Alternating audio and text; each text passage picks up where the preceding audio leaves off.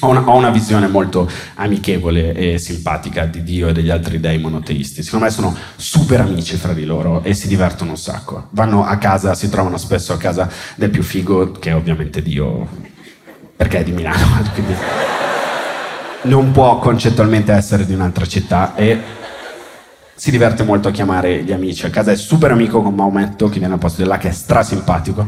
Strasimpatico quando arriva a casa. Ciao Dio, fratello amico mio, tabos. Come stai? Ti ho portato le birre tre Vai. Fantastico.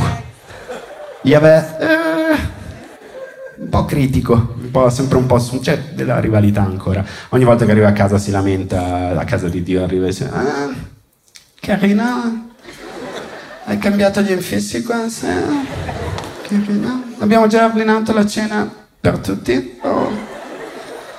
Pesantino. E ogni tanto, ogni tanto invitano anche Buddha che è strafelice di venire, super entusiasta ogni volta che arriva, si presenta alla porta. I'm very happy to be with you guys. I'm a philosophy, I'm very happy. E Dio lo fa solo perché cioè, ci ha creati a sua immagine, e somiglianza. Noi siamo dei, tendenzialmente dei bulli razzisti, quindi lo è anche lui per forza. Invita Buddha solo per fare questa cosa. Un momento, momento, guarda chi c'è. È arrivato il tipo di Deliveroo. Dai, non ti offendere, vieni qua, Cicchetti Kamasala, vieni qua.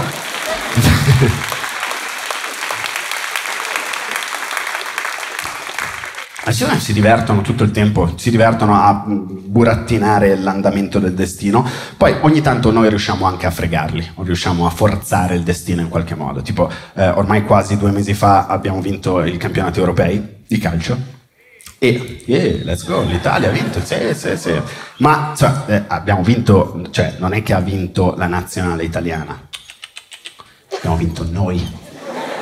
Rito scaramantico per rito scaramantico. Noi abbiamo piegato il destino. Quella coppa era, spettava all'Inghilterra, era fatta per essere vinta da loro. Era giusto così. Hanno detto it's coming home, hanno dato la giornata libera il giorno dopo la finale e in tutta Italia Help yourself, sir. È stata una... Probabilmente Dio e gli altri stavano guardando la coppa degli inglesi, allora abbiamo già deciso... Ah, ah, aspetta, aspetta. C'è una signora di Bollate che ha lasciato fuori durante i rigori il marito, l'ha lasciato fuori casa. Il marito è in carrozzina, tra l'altro. Mi dice che portava male. Il marito le ha dato un bacio e le ha detto te l'ho insegnato io, amore. No, è giusto che vinca l'Italia, si sono sforzati troppo. Così è andata, sicuramente. Stavo dicendo, la cocaina. Male, male, male. Ma, ma bisogna ogni tanto ammettere che ci sono delle persone che l'hanno usata in modo costruttivo, quantomeno costruttivo. Per esempio, eh, Freud ha scritto un libro incredibile sotto l'effetto della cocaina, che è l'interpretazione dei sogni, un libro affascinantissimo, un libro che puoi scrivere solo se sei sotto l'effetto della cocaina Tato Freud, inventore della mossa della barella, cioè prima mi scopo mia moglie e poi sua sorella. Mi piace essere superficiale nel modo giusto. E, no, però è vero, cioè, ah, nelle relazioni, nelle relazioni, quanto è complesso quel momento in cui uno dei due si sveglia la mattina e dice ah, ho fatto un sogno assurdo, posso raccontartelo? Se tu ami veramente una persona, devi essere sincero e dire no. Perché è impossibile ascoltare il sogno di una persona che ami, perché non hai riferimenti, è noiosissimo, ti perdi dopo due secondi, quando l'altro parla dice, eh, non sto ascoltando, cazzo. Se ti fai due righe di coca, non c'è esperienza migliore. Vai, racconta, grande, sì. Dimmi, cos'è che... No, sei una persona stupenda, raccontami, sì. Cosa hai visto? Garofano? Un cinghiale? Beh, ma questo è chiaro, simbologia. Craxi, let's go persona splendida, splendida.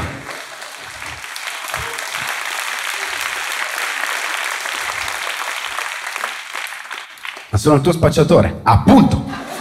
Abbiamo un grande rapporto.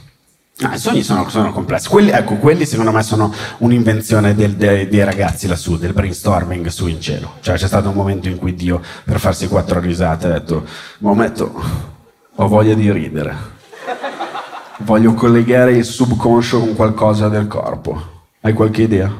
Non ti sto seguendo, amico mio. Buddha, te hai qualche idea? Buddha ancora arrabbiato, lì che mangia. I don't want to talk with you. Esatto, vedi che sta sempre un passo avanti, bravo. Lo leghiamo alla digestione. Cioè in che senso? Eh, se tu mangi di merda e tardi, fai dei sogni pazzeschi, noi dall'alto li vediamo e ridiamo dentro al subconscio delle persone. Ah, facciamo un tentativo, guarda cosa c'è. Ah, guarda, c'è un ragazzo di Milano a Roma, sono le due e mezza di notte sta mangiando della pasta avanzata. Andiamo a vedere. Io lo faccio spesso perché penso che mi faccia bene. Quando bevi tanto, arrivi a casa, apri il frigo, sì, ora mi farò del bene al corpo, eccomi qua. Ah, sì, sì, ho asciugato per me, mi metto subito a letto. Ah, non può succedere niente di male, ora sono al sicuro. Che bello! E da quel momento inizi a sognare i sogni che veramente ti ricordi, tipo stai camminando per Venezia, all'improvviso l'acqua diventa viola, ti sommerge stai negando e vedi passare tua madre su una pagoda con un vassoio d'argento, con la testa di tuo padre sopra. Ti gira dall'altra parte, c'è uno struzzo che ti guarda. Abbiamo scopato io te.